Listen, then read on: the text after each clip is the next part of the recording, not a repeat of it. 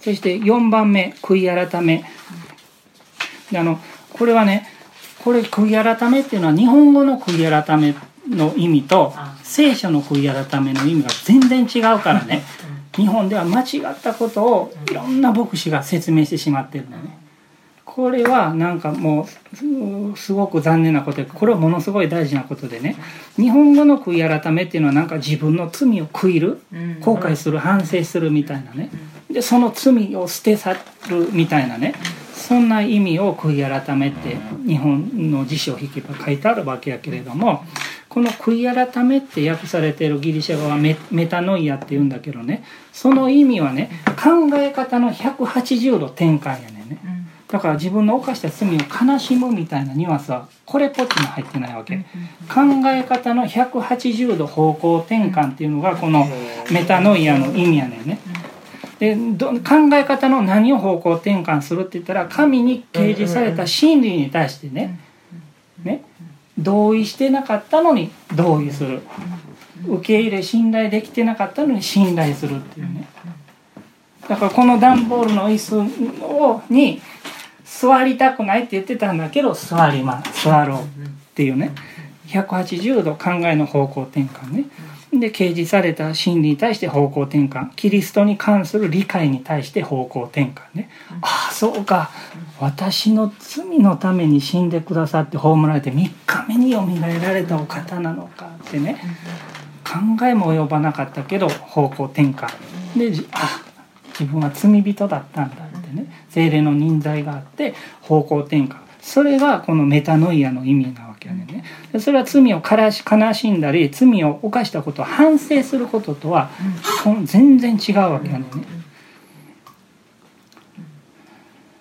だから福音を信じるってことはキリストに関して福音に関しての考えが理解できてなかったのが180度方向転換されて理解して内容に同意して信頼する受け入れるっていうね。それが聖書でいう悔い改めメタノイアなわけやねねだから聖書でいうメタノイアっていう言語の悔い改めっていうのはね信じるっていう中にもう入ってるわけよ。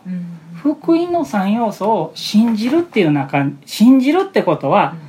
これが理解できてなくてこっち向いてた僕が「あそうなんか信頼します」ってもう方向転換してるから信じれるわけでしょ。だから聖書の信仰を聖書の何かを信じるってことは信じると同時に方向転換してるわけよね。でも日本人はそこが分かってないからね。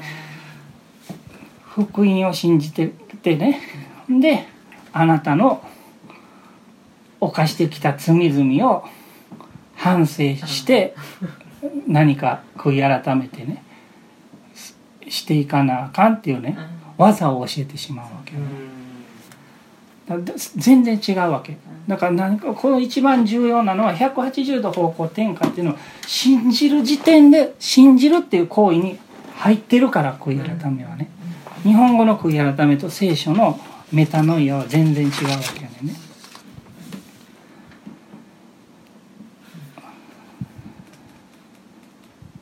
だからこのテサロニケで後半だけ読むとあなた方がどのように偶像から神に立ち返って生ける誠の神に仕えるようになってってね。だから偶像を神と思ってた人がね生ける誠の神を神だと思ったっていうのはねこれ180度方向転換からこれが聖書の言う悔い改めなわけやねんね。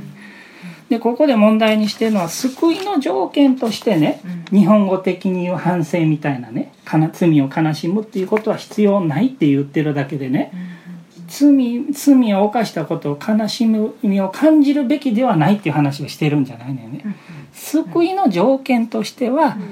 日本人が日本語で考えてるようなね悲しむとか反省するとか罪を捨てるっていうニュアンスは入ってないんだけども、福音を聞いてその神様の無償の愛に感動してね。だから神様の喜ぶ人生を歩んでいきたいからね自分の犯してしまった罪を悲しんだりね、罪から遠ざかりたいって思うことはすごく健康的な感情なわけよね。ただ重要なのはそのねあの悪習慣から離れるっていうのはね自分の力ではできないね。わかる？だから多くのあの多くの人がね福音聞いて信じたいけどね信じれない理由のためには例えばめっちゃ罪深い自分の罪を知ってるからね、こっから抜け出せたら信じれますって思うわけ、ね、でもそれはね抜け出せれないね。福音っていうのはめっちゃ無視のいい話でね何もそんな反省しなくていいわけ。罪から離れなくていいわけ。罪から離れなくていいねんで。福音を信じるにあたってね。罪から離れて信じる決心をするんじゃなくて罪を犯したままでもいいから早く信じた方がいいけ。信じた瞬間心の中に精霊が内住するから精霊様が自分の力ではできなかった罪から離れる力をね徐々に与えてくれるわけねこれがものすごく大事やね